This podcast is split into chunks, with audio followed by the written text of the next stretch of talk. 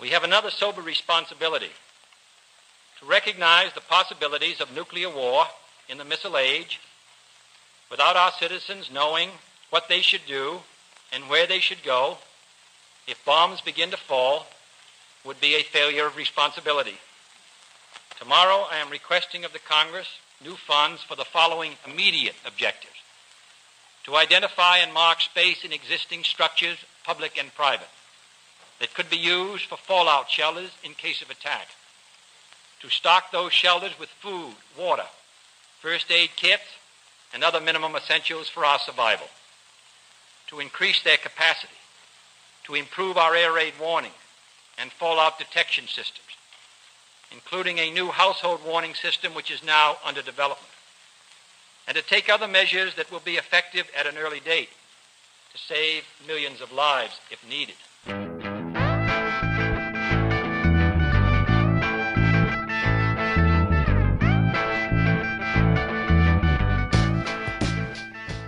And welcome to the 13th episode, but the very first sequel of American History 2, as we return to the topic of nuclear fallout. We'll endeavour to make this episode the Back to the Future 2 of sequels rather than the Matrix Reloaded of second runs, or even The Godfather 2 rather than The Godfather 3. Uh, I am Mark McLean, but more importantly for this episode, I am joined by our very own nuclear weapon aficionado, Dr. Malcolm Craig. Hello, Malcolm. Hello, Mark. That was quite a strained metaphor you opened up with. And actually, I think Godfather 3 isn't that bad a film. Anyway, uh, so yes, we return to the subject of nuclear fallout and kind of like, you know, the, the nuclear Cold War in general this time. Yeah. I mean, just before we get back into it this week, can I just ask, what was it that actually piqued your interest in nuclear war in the first place, or nuclear weapons especially? I was growing up in the 1980s. Uh, there was, as a kid, I didn't really understand you know, adults around me were scared. There was, you know, people on television talking about kind of like, you know, these bombs and kind of people were scared of stuff and all that kind of thing. And part of it is, I think my academic interest in it is an effort to try and understand what made me scared as a kid. And Oh, try and, really try and get to, try and get to the, the roots of that. I think that's the simple explanation. So you would have been growing up at the time when like Reagan was sort of increasing Cold War spending, and then the whole Star Wars SDI system and everything. So whereas like myself growing up ten years later, I think we were roughly exactly ten Yeah. years separating us. You know, like I just never thought about nuclear weapons. They were just there. They weren't really that important. Um, but yeah, so it's interesting that that that, that shift. But anyway, um, moving on to uh, what we're going to talk about in terms of nuclear fallout. So I, I kind of re-listened to the first episode we did of this in uh, December um, before doing this episode, and I think there's a lot of key information in there for those that haven't uh, listened, aren't or maybe aren't very au fait with what you know fallout is. So those those who haven't listened might want to do so before continuing that episode, and we reposted the link for it um, on our Twitter account. That's at AH2 Podcast. Uh, with the two being T O O um, yesterday. So if, if you want to do that, then please feel free to do so, or also you'll find it on your iTunes stream or whatever. Um, but maybe uh, just quickly, Malcolm, you might want to do a quick recap of what of what we covered. Um, Yep. Uh, last time, I mean, I think we talked about the origins of the atomic bomb, uh, where it came from, uh, pre-World War II, the Manhattan Project, and the, the development of the, of the atomic bomb, its use at the end of uh, end of World War II, and its position as as one of the factors that's kind of involved in the onset of Cold War and all that thing. But I think we then we primarily focused on the, the 1950s, where we see the development of the hydrogen bomb or the thermonuclear weapon, and these are the you know, civilization ending, if you want to do it. Apocalyptically powerful weapons that are quite quantitatively different from the atom bomb. And also we discussed the, the really important Castle Bravo test of March 1954, which was an American uh, nuclear test in the Pacific where the bomb they were testing uh, was about two and a half times more powerful than they thought it would, and created a giant public outcry, and the, brought the term fallout into the public lexicon. It had been used before, but after Castle Bravo, that's the first time you really see fallout coming into into the you know public discourse. And then I think we concluded with some comment on Britain and the, the Strath Report of 1955, which presents the British government with this apocalyptic picture of what will happen to An Britain. under, an underplayed apocalyptic picture, if I remember. Yes, yeah, yeah, ever so slightly, and but still apocalyptic nonetheless. A picture of Britain that cannot survive in the new hydrogen bomb age. And then we finished with a very brief comment on uh, Peter Watkins, 1965 drama documentary, uh, The War Game, which we didn't have much time to talk about. So I think we're going to discuss that today. So that's a rough. Yeah, great. So, I mean, so I think we we'd made up yet about the kind of late 50s, early 1960s when we left off last time. So, I mean, for most of the 1950s, you know, uh, in America, you know, the Republican president, Dwight Eisenhower, has been in charge of foreign policy. Uh, and it's kind of it's kind of based around the idea of massive retaliation, which I think was coined by Secretary of State John Foster, Foster Dulles. Dulles, yeah. Um, and the kind of idea being that if a war was to come between the you know the great powers of the US, the Soviet Union, say for example in Berlin, um, where there's still an ongoing crisis there, then the US would not rule out the prospect of using nuclear weapons. If we can just if we can just correct you there, actually, what massive retaliation says at its heart is that any that a threat to United States interests will be met with a nuclear response. Essentially, there is it's almost going from like zero to hundred miles an hour. There's no room for ambiguity. There's no room for amb- ambiguity, and that's one of the things about massive retaliation. It says, threaten our interests, we will respond uh, with our nuclear weapons. And that, I mean, that's the problematic part Yeah. of massive retaliation. I mean, A slight problem. I mean, it's meant. It, it sounds very aggressive, but it's actually meant as a sort of deterrent to war, isn't it? Well- it's sort of, sort of saying that you know, um, you know, if you go to war or you threaten our interests, we will use a nuclear bomb on you. That seems like a decent deterrent to war. You know, it's the whole idea behind that thesis.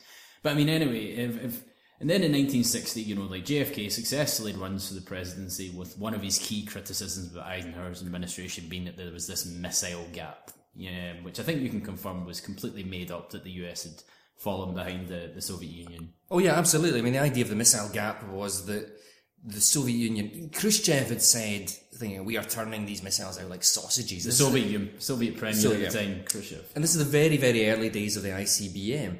You know, people are still relying, both sides are still relying on bombers as the primary- ICBM, as in Intercontinental ballistic missile. So a missile that you can fire from somewhere in Kazakhstan and hit Washington. yeah, You know, so uh, Khrushchev made these claims, but in, in reality, the Soviet ICBM program was behind the United States at the kind of the height of the missile gap furore. The Soviet Union, I think, had four operational intercontinental ballistic missiles, and it's unlikely they would have got off the ground in the event of a nuclear war. They took ages to get going to fuel up. So it was it was completely made up scare, but Kennedy uses it to imply that Eisenhower has been weak in defending America. and his opponent, the Vice President Richard Nixon, can't say anything because he's bound by secrecy Hmm. at the time. So it's a very clever strategy. Um, and then finally, I suppose in 1962 we have the Cuban Missile Crisis during the Ken- Kennedy presidency, and that's sometimes described as you know the closest the world ever came to nuclear war. Um, but is then avoid, uh, avoided, thankfully, of course.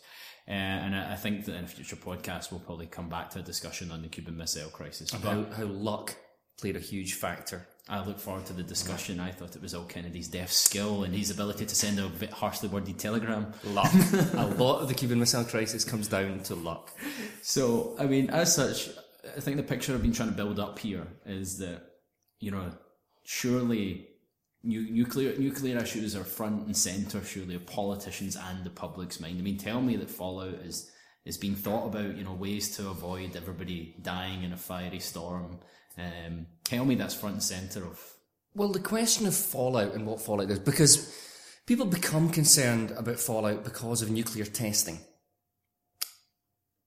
Then, you know, you get into the kind of like scenarios about what will a nuclear war mean. So, as well as the sheer physical destructive power of H bombs, there's also the residual fallout that's going to kind of cover the land in radioactivity and everything. So, there's two different things going on here. One is the concern about nuclear testing and what that is doing to the environment. and that stems from Castle Bravo. And that stems Castle Bravo is one of the catalytic moments in that. And but and the other one is the threat of nuclear war. So the two things are kind of interlinked, mm-hmm. but sometimes conflated. And the public all around the world, and we'll think primarily about America and Britain, are being given conflicting information on one hand, you have governments like the Eisenhower administration, you know, saying, no, everything's fine, it's okay, you don't need to worry about the threat of fallout from nuclear testing is limited, and which is, for those in continental America, broadly true, not for those, for example, people living in the Pacific Islands and all that kind of thing, who the Marshall Islanders after the Bravo test get So, irradiated. so not only can they not vote for president, but they can, they also are the ones at risk of nuclear fallout. Exa- exactly, uh, very ba- very badly at risk. So people have been given conflicting information. On one hand, government is present- projecting, you know, this is fine, it's safe, we can deal with this, it's okay. On the other hand, you get campaigning organisations like SANE and the Campaign for Nuclear Disarmament, two of the major What does anti- SANE stand for? Uh, there, it's actually it's not actually stand stand for anything. It's actually just a shortened version of the Committee for a Sane Nuclear Policy. Oh, right, and they're just okay. called SANE for short. Uh, and they're the ma- one of the major American campaigning organisations, and the Campaign for Nuclear Disarmament are one of the major British campaigning organisations. And they get going in the mid to late nine- 1950s when we see this real, you know, rise of anti-nuclear protests. So on one hand, you get campaigning organisations and some scientists and public figures giving their view on what fallout from testing and about the threat of nuclear war.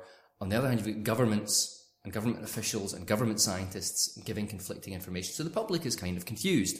And there's a bit of apathy. In the United States, this kind of apathy builds up uh, about this fallout issue into the late 1950s. Which is strange, I suppose, if you think about just how strong anti-communism is during the 1950s. You know, you'd think the two things would be would be linked in that sense. Uh, but I mean, but this is this is the thing. It's the it's America that's carrying out the testing that people are worried about. It's not even the the Soviets are carrying out their testing up in uh, Novaya Zemlya or at Semipalatinsk, which is thousands and thousands of miles away. I don't even know where those places are. Yeah, well, if you look on a map, you'll find out. Uh, but you know, the United States is carrying out testing in Nevada. It's carrying out testing primarily in the Pacific, and people are concerned that this uh, the fallout is going to float through the atmosphere and land on them. There's like minor scares, like uh, in one town, people start saying that their windscreens are being pitted. There's little pits appearing in the windscreens of their cars, and this is being caused by nuclear fallout. And there's a minor scare about this. The nuclear fallout is causing their windscreens to deteriorate. It's actually untrue. People are just noticing that naturally over time windscreens pit. you get you know, little chips and all that kind of thing. But people are saying, oh, because the idea of fallout is in the air, if you'll pardon the pun, the, they associate it with fallout. They're making this connection that isn't actually there. So there is a certain amount of, you know, kind of concern. People are associating it with things, but there's a certain amount of apathy as well. Okay, so I mean, uh, does, does anything happen to sort of uh, to trigger more concern to, to wake people out of their, their apathy? I think there's the Berlin crisis, 1958 to 62, where there's a very serious confrontation uh, between the Soviet Union and the United States, and also involving West Germany, East Germany, European nations, all that kind of thing. And it's about the the status of the two Germanys, about the, the Berlin. We could spend multiple podcasts talking about the intricacies of the Berlin crisis. Incredibly complex, even more so than than it is far more complex than Cuba. Uh, but the Berlin crisis, a major confrontation between the two superpowers, this is something that's causing great concern. There are kind of like veiled threats of nuclear war, nuclear weapons that are, you know, inherently involved in what is happening with the Berlin crisis. A lot of it's to do with the thought of giving the West German armed forces, the Bundeswehr, access to nuclear weapons. And this is a major concern. So nuclear weapons are at the heart of the Berlin crisis. But Kennedy, in the, the opening speech uh, that we used at the start of this episode, Yep. uh, that is Kennedy talking in 19, mid 1961 during the height of the Berlin crisis and about the threat of, you know, oncoming nuclear war. And he's saying one of these things we're going to do is build uh, fallout shelters. And he actually puts a lot of money and a lot of government effort to this fallout shelter program. Uh, so it's kind of, you get as part of this, a lot of people think that private family nuclear shelters in in the United States during this period are bomb shelters. They're mm. not. They won't protect you against a nuclear bomb. Mm-hmm. They're fallout shelters. They're just designed to protect the family against against radioactive fallout. You stay in there for a few weeks after after a nuclear war and hopefully come out and everything will be dandy and we can all pick up where we left off and everything. Not so much. Not so, not so much. But Kennedy makes a big thing about this and puts a lot of sort of money and propaganda Did- and effort. Does he do so with genuine intentions, um, or is this for like? Is this basically a a way to mislead the public? No, I think there's a, there's a genuine concern that that nuclear war might be on the horizon, and America has to survive. You know, we have to find every way we can to survive through deterrence, through continental defence, and also through kind of giving the population, you know, some form of reassurance. There's a very good book by uh, a historian, Tracy Davis, called Stages of Emergency, and it's about the way that a lot of this is is theatre. It's a stage. It's like a sticking plaster. It's showing that you know you've got to be seen to be doing something, rather than seen to be doing nothing. Mm-hmm. So it's as if you know it's this theatre of security, like when you go to the airport, and there's all these layers of security, you know, to prevent you know terrorism and all that kind of thing. I mean, you prevent terrorism way before the airport stage. So it's that kind of theatre of security is is part of this. No, that's really interesting. I mean, I suppose people would have probably been rushing to buy nuclear fallout shelters um, had they known about something that happened in 1961, uh, around about when Kennedy was speaking. I was wondering if you could maybe. So I remember when I first heard about this incident, it, it literally, like, I think I gasped. like, you know, and this is when uh, the Goldsboro B 52 crash that happens in North Carolina. Now, my very limited understanding of this is that it basically accidentally drops a nuclear bomb on North Carolina. No, no. But thankfully, it doesn't go off. It accidentally drops two nuclear bombs on North Carolina.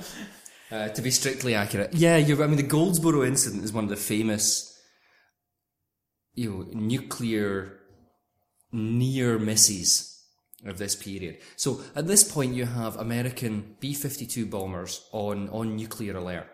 There are a certain number of bombers from Strategic Air Command, the part of the Air Force that controls the nuclear strike force, in the air at all times, armed with hydrogen bombs, ready to go if America is attacked. Okay, so they're in the air, and one of these, but this is this happens in January 1961. So, uh, you know, Kennedy has just become president. Uh, so, and th- and this happens. Uh, the B-52 starts developing a serious fuel leak, and it gets worse and worse and worse and worse. And it's called back to base, and they can't get the plane back to base. So the captain orders the crew to bail out. Now, one of the tragic parts is not all the crew survive. A couple, you know, a couple of them die on landing. Uh, all that, all that kind of thing. Uh, two die. Actually, they're trapped in the plane and die in the crash as it starts to gyrate and break up. And the plane, this giant bomber, breaks up on its way to the ground, and the gyration shakes loose these two Mark 39 hydrogen bombs, which are about four megaton, 3.3.8, four megaton. Uh, Are we, are we talking like to the extent that if it, if they had exploded, you know, there would have only been like South Carolina might as well started calling itself Carolina. No, no, no, no, no. I mean, they're, they're just simply not that powerful. They would have. I mean, they could dest- destroy. megaton sounds It is, powerful. it is powerful, but no. But I mean, you're not going to be able to draw, destroy an entire state with one of these weapons. You can draw destroy a city, but you can't destroy a state. Right. Uh, but these are still apocalyptically powerful weapons, uh, and as they kind of leave the B-52 and plummet towards the ground, they, for one of them, the arming mechanisms start tripping. So it's getting ready to blow up. Uh-huh. And one of the frightening parts of the Goldsboro incident is that one of the bombs One of the frightening parts. one, one of the bombs hits the ground and only one arming, the six arming mechanisms, and only one arming mechanism is left. And it's just, I mean, it's, there's a, a very interesting book by the investigative journalist Eric Schlosser, uh, who did uh, Fast Food Nation, is one of the books he's most, Ah, most fa- famous for, uh, called Command and Control, which is about the problems with the command and control system and also nuclear accidents in the United States. A very interesting book. I don't agree with all of his assertions, but it's certainly a remarkable work of research and investigation. And he quite extensively looks at the Goldsboro incident. And there's a, a claim, and I'm not just saying this, is Schlosser saying this, that this proves how dangerous the nuclear weapons were. On the other hand, you could look at it and go, the system worked. Yeah, we were one little switch away from annihilating Goldsboro, North Carolina. But the system worked. But it's still terrifying. The fact that these two two bombs, and one of the bombs actually has never really been recovered. It hit the ground, its parachute didn't open, it hit the ground so hard, it buried itself into the ground, and because of there's so much groundwater and flooding, the uranium core is still down there. Really? Yeah. Yeah, the, not the part, the part, dangerous? the part that sets off the fusion reaction within the the fusion material in a hydrogen bomb is still down there. The, the land was purchased by the United States Army Corps of Engineers and kind of sealed off and all that kind of thing. But Goldsboro is interesting because it shows the danger of these planes on nuclear alert. And in 1969, this document, and sh- Oh, apologies. that's the bullshit alert. Um, the uh, I think Schlosser got this through Freedom of Information, a 1969 report into the Goldsboro incident that essentially said these weapons were not safe to be carried on continuous airborne alert. And this is the armed forces actually saying these weapons are not safe to be carried on airborne alert. I mean, when does when does Goldsboro come to light anyway? Because I mean, it's not something that's widely known at the time, is it? It's it's kind of relatively, uh, you know, it gets known a little bit, but it's covered up a lot because it's a major accident in terms of you know America's you know deterrent capability. So they don't want to publicise it, but it is one of those incidents that's kind of like known uh, in the general thing. There's a there's a brilliant sign, uh, you know, outside Goldsboro uh, that commemorates the event, and on it it says B-52 transporting two nuclear bombs crashed January 1961. Widespread disaster averted. Three crewmen died. But the sign is titled Nuclear Mishap. it's like, I think it was slightly more than a nuclear mishap. But it's, it's an interesting event, you know, event. So finding about about Goldsboro has literally made my jaw drop, um, and as such, I think we're going to now talk about teeth. Um, that's about the best tenuous link I could come My up with father would be pleased. He's a, a dentist and he'd be delighted I'm talking about dental history. Yeah. So when we were promoting this episode on Twitter, you chimed in and said we're going to be chatting about teeth. Um, you know, I was quite unaware what, what you were talking about when you said this. So could you maybe explain to me why we're going to talk about teeth? So a really dangerous part of fallout is the presence of an isotope called strontium-90. Okay? Now this gets released as part of a nuclear That explosion. sounds made up. It's no, no, it's absolutely true. It's an isotope, isotope of strontium. Uh, You're not trolling the entire. no, no, no, no, no, no, no, no, no, no, no. You can look in the periodic table if you want. You know, trust, trust me. I'm a doctor. Uh, this gets released as part of the nuclear explosion and is quite significant in a human context because it's what's called a bone seeker. This isotope heads to the bone marrow uh, and it gets into the bone marrow and can cause deadly bone cancers. Uh, so, what do baby teeth have to do with strontium 90 and deadly bone cancer? Uh, there was a survey set up by uh, anti nuclear groups, uh, the University of St. Louis and the Washington University School of Dental Medicine. And a key figure in this uh, was a physician named Louise Reiss, uh, who, along with her husband, who was also a physician, in 1959 appealed to parents to send in their children's baby teeth. You're thinking, Malcolm, what on earth does this have to do with anything?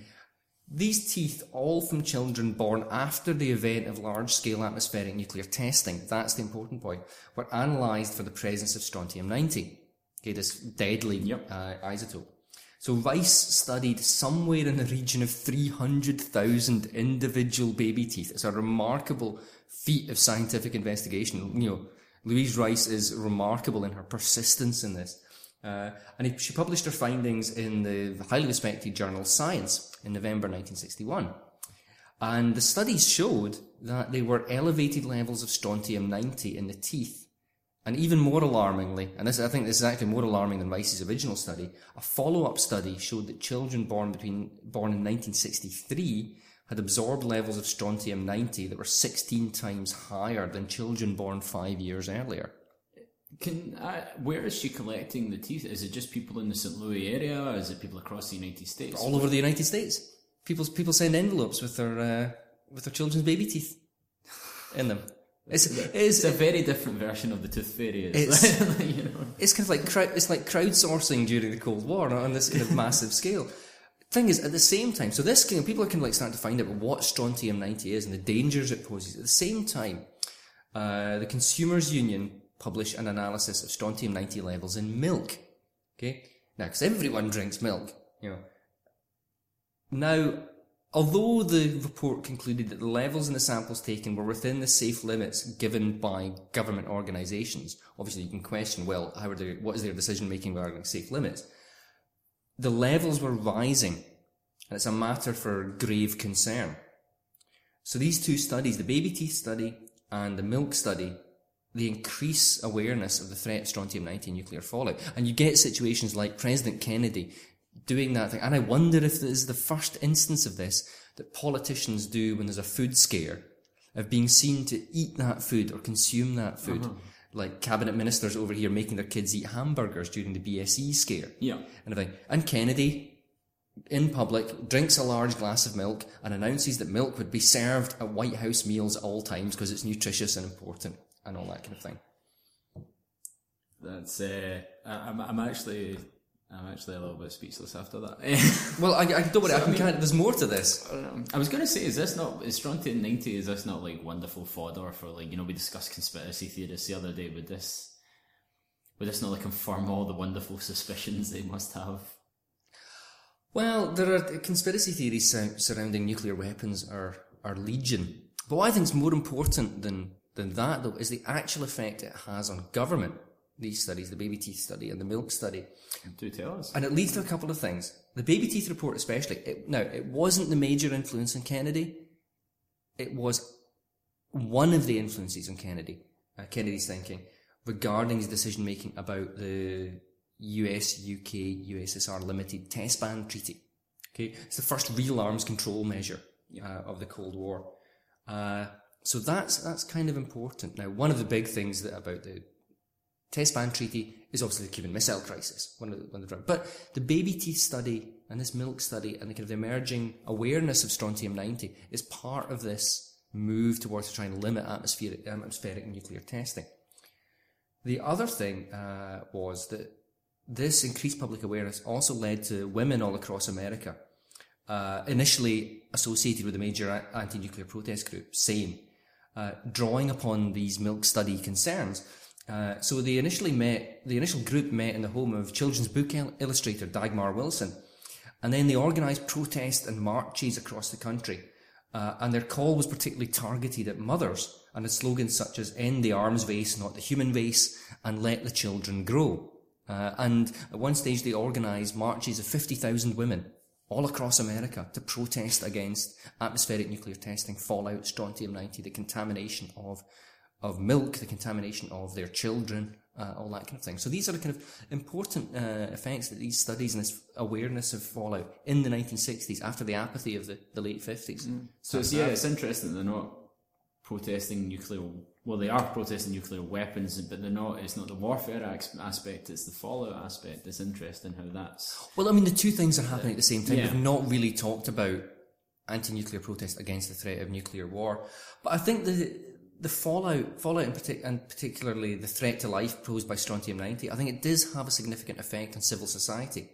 So the increasing availability of, of information and the kind of the, the scientific nature of that information made the ordinary American in the street more aware of fallout. Although it is, it's problematic to try and work out how much of an influence all this really has in terms of the, in terms of the big picture.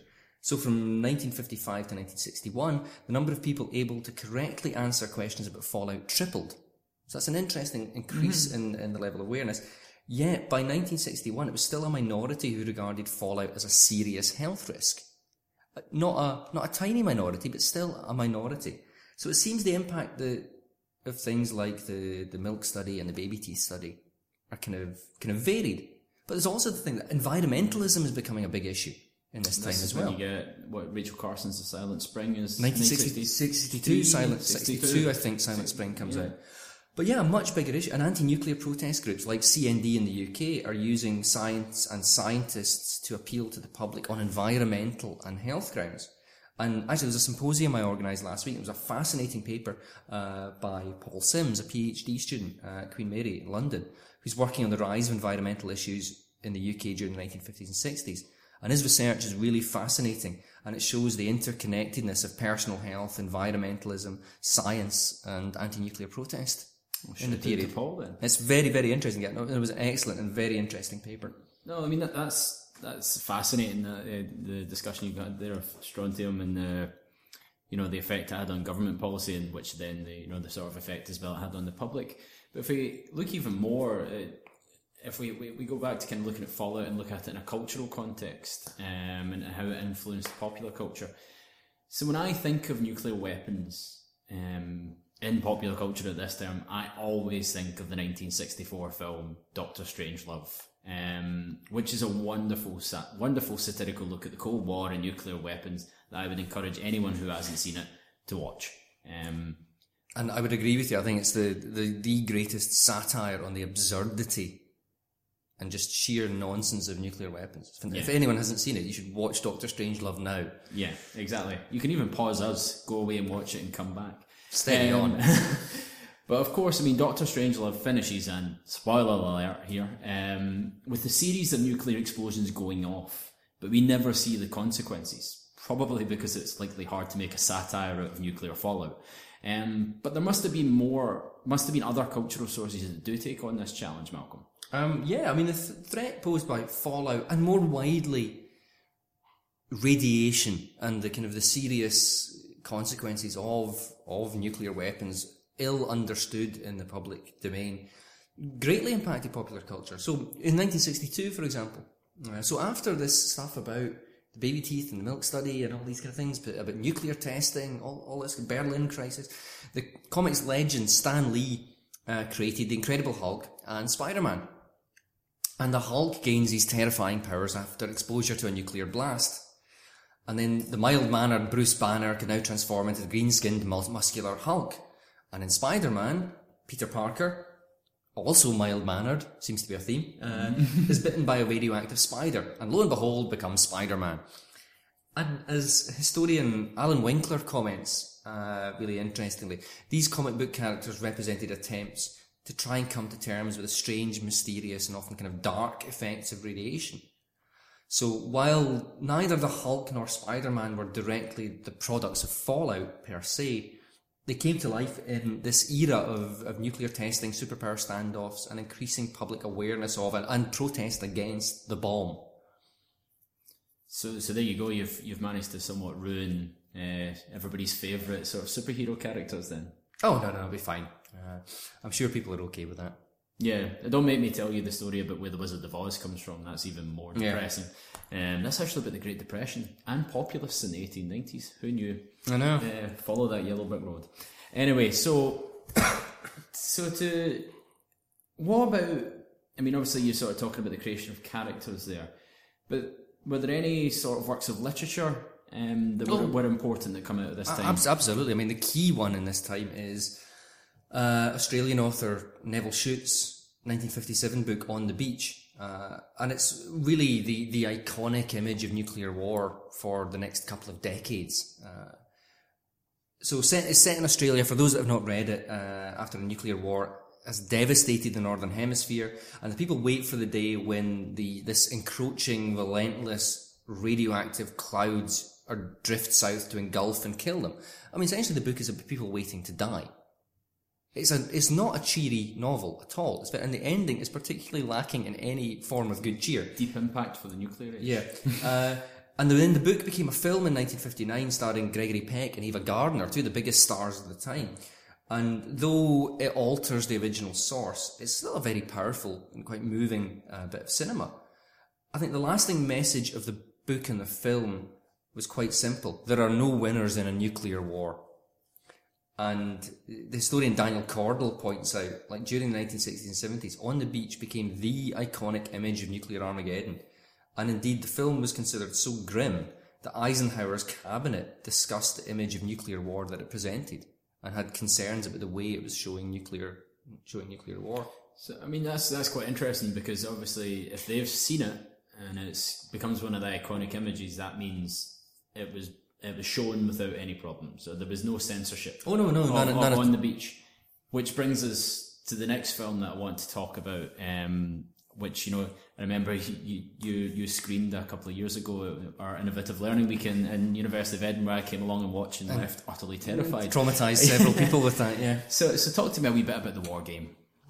So the war game was commissioned by the BBC. It's made in 1965, and it's by the word maverick is used too often, but I think it's perfectly feasible to use it to describe the director of the war game, Peter Watkins, who has had a remarkable career uh, in making iconoclastic, individualistic bits of television and film. But he's commissioned by the BBC after the success of uh, a pseudo documentary he made about the Battle of Culloden. And Watkins was one of the pioneers of the of the fake documentary. Mm-hmm. Uh, I, can, I sometimes describe Watkins as he is the spiritual godfather of films like the Blair Witch Project. And all right, so yeah. he pioneers, or he's one of the pioneers of the fake documentary, something that's made in a very serious documentary style, but is is made up. Mm. But anyway, so he's commissioned to to make the war game about the effects of nuclear war on Britain. Uh, so it's a grainy black and white mock documentary interspersed with interviews with people about strontium 90 about the effects of nuclear war and also talking heads giving the views of nuclear strategists government officials and ecclesiastical figures uh, like uh, i think it's a church of england bishop uh, comments and i paraphrase here that uh, the bomb is, is fine as long as it is clean and is from a good family essentially going, our bombs are fine, their bombs are bad. Uh, so, I, I, I think of nuclear bombs as quite indiscriminatory. I have mm. to say, I think they're quite ecumenical in the, their their willingness to hurt everyone. Well, so. as as Father Father Jack would say and Father Ted, that would be an ecumenical matter. but I mean, the war game really is a gut wrenching bit of cinema. I mean, it's only forty five minutes long. It's got you know so many iconic moments that really stick in the mind. But despite being an outstanding piece of filmmaking, the real fame of the war game stems from the way the BBC and the British government responded to it. So after discussions with Harold Wilson's government, the BBC eventually decided that the film was, and I quote, too horrifying for the medium of broadcasting. And it was not shown on television until 20 years later. I mean, it did receive a limited cinema release in the UK, Europe, and United States. In fact, it wins the Oscar for Best Documentary. Really? I mean, that's one of the ironies of it. Uh, and there's lots of debate in the historiography over whether the government was responsible, how far the government was responsible, you know, how the BBC took the decision, what the decision making process is. Suffice to say, there's lots of fascinating scholarship uh, on this subject we'll put up in the episode notes. And you could also watch the film on YouTube although we are not endorsing watching films illegally. We just like never would do such a thing. Perfectly, perfectly clear. But one of the really, really fascinating things, aside from the controversy surrounding it and the, its non-screening, is how through Watkins' really rigorous research, he contacted like government departments, civil defence organisations, all sorts of group, you know, anti-nuclear protest groups. He contacted everyone to get information about what a nuclear war is going to be like and its effects. And that's, I mean, the the war game shows a nuclear attack on Britain and the aftermath, and it's the aftermath I think that horrified most people. It is utterly grim. It is. It is. It is. It's a really hard forty-five. I mean, like I agree with you. People should watch it. It's very informative, but you feel like you've come off a really. Like you know, a really tough roller coaster that's gone on for forty-five minutes. I know it's a horrible, t- typical analogy, but you and through darkness as well. Like you've been riding this roller coaster yeah. through through darkness um, for the entire 45 Yeah, I mean, minutes. for me, one of the iconic moments in it is where this father is talking about after the nuclear war has taken place, and he's being interviewed, and he's talking about how do you explain to your children they're, they're going to get cancer and die? And it's it's a really hard bit of footage to watch because you know it's it's made up, but it's addressing these really I think big important questions about you know how do how do human beings deal with with nuclear war? Uh, so playing devil's advocate, I think the government, the BBC, made the correct decision. I mean, like perhaps you know it's best not to scare the living bejesus out of the population. Well, this was one of the arguments that was used at the time that said. I've heard it's one of the arguments that many of your students put forward. Many of my students in my nuclear Cold War course argued that the, the BBC was quite right not to screen it Many people made the argument at the time that the, the public should not be in the media. Uh, there was quite a split in the, the British media over whether it should be shown or not. Many newspapers said no, absolutely not. Uh, there were fears it would, you know, reinvigorate CND because CND has kind of declined a little after the Cuban Missile Crisis. CND being the campaign, the campaign, for nuclear campaign for nuclear disarmament. I think so. But the fascinating thing about about the war game, I think, aside from everything else, is how much of it parallels what the 1955 Strath report said. It's almost a visual representation of the way that William Strath envisaged Britain to be after a nuclear war when he was writing his report in late 1954 and early 1955. You know, in essence, it says British society cannot continue in a recognisable form after a nuclear war. And I mean, there were, as I mentioned just a moment ago, there were fears in government and within the BBC that the film would simply be propaganda for anti-nuclear campaign groups such as CND, who had, as I said, been losing ground since the, the Cuban Missile Crisis, the Limited Test Ban Treaty, and the relaxing and superpower tensions that would eventually lead to détente. So there was a lot of debate and discussion over the war game and what it meant and how ready were the public to to be subjected to this kind of thing. Yeah, and I mean, you, you actually you mentioned briefly there uh, the CND, which had certainly gone through quite a in, in Britain at least and in Scotland, if, where we are recording, of course, had gone through quite a a rise uh, when Polaris missiles were agreed to come to the Clyde in 1960, 1961. And just to give our, our listeners a kind of flavour of uh, the, the Scottish. Well, actually, 1962. Just, after the, just after the Cuban Missile Crisis. And uh, so one of the songs, uh, the famous anthem of the, the CND movement, uh, the, the chorus was, Oh, you can't spend a dollar when you're dead. Said, say tell Kennedy he's got to keep the heat. Singing ding dong dollar, everybody holler, you can't spend a dollar when you're dead. I don't know if I want to translate that for, for American listeners, but they I, go on. I, I don't, but I hear Iggy Azalea is doing a cover version of that that's coming out next week. but yeah, I mean, it's there was an attempt at modern pop cultural significance that I, I completely I, failed with. Yeah, I didn't even know who you were talking about. Apparently, apparently, some popular pop figure at the moment. Oh right, okay. So um, yeah, those things tend to fly over our heads. Yeah, um, because we're too busy talking about nuclear weapons. But I think, um, but this is the point where the the Polaris agreed, the sky after what's called the Skybolt crisis, where uh, British nuclear deterrence slightly gets the rug pulled out un, from under it in 1962 by America deciding to cancel the Skybolt missile, which Britain had put all their eggs in that particular basket. Macmillan and Kennedy have this debate, and Macmillan gets in late 1962, early 1963, what's what he calls the you know the, the bargain of the century.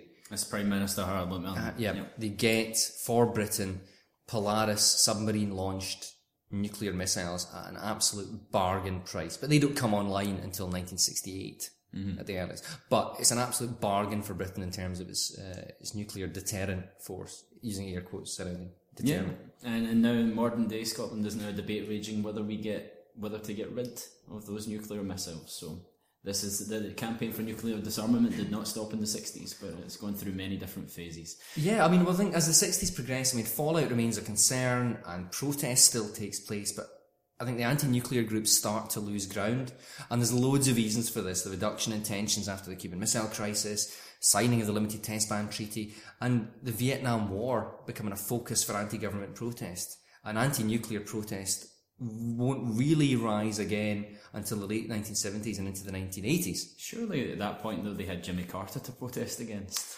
Well, it, it, one of one of the things that it that causes the reinvigoration of anti-nuclear protest, one of the things is the neutron bomb controversy during Carter's presidency in the late 70s and into the early 80s.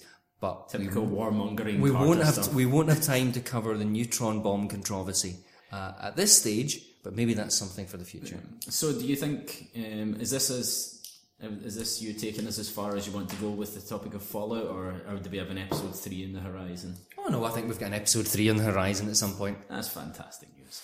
Um, so I think we'll kind of wrap it up there uh, today.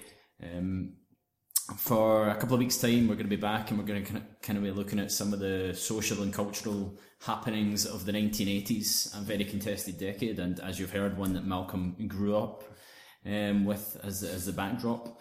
Um, so, Malcolm, And I think after that as well, next in a couple of weeks' time, we're gonna let everyone know what we're planning on doing over the summer because we're not planning on going away. Um, so, Malcolm, thank you very much again for that wonderful uh, tour de force. Oh, no of problem at all. Um, and uh, thank you to you, listener, for listening. So, cheerio. And goodbye from me. I always like to end on a positive note, so here is a rousing, uplifting song which is guaranteed to cheer you up.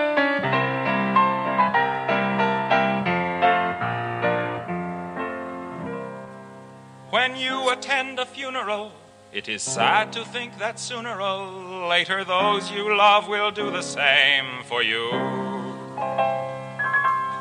And you may have thought it tragic, not to mention other adjectives, to think of all the weeping they will do. But don't you worry, no more ashes, no more sackcloth, and an armband made of black cloth will someday never more adorn a sleeve. For if the bomb that drops on you gets your friends and neighbors too, there'll be nobody left behind to grieve, and we will all go together when we go. What a comforting fact that is to know. Universal bereavement and inspiring achievement. Yes, we all will go together when we go. Go. All suffused with an incandescent glow. No one will have the endurance to collect on his insurance. Lloyds of London will be loaded when they go. We will all burn together when we burn. There'll be no need to stand and wait your turn. When it's time for the fallout and St. Peter calls us all out, we'll just drop our agendas and adjourn. We will all go together when we go. Every Hottentot and every Eskimo. When the air becomes uranious, uh, we will all go simultaneous. Yes, we all will go together when we all go together. Yes, we all will go together when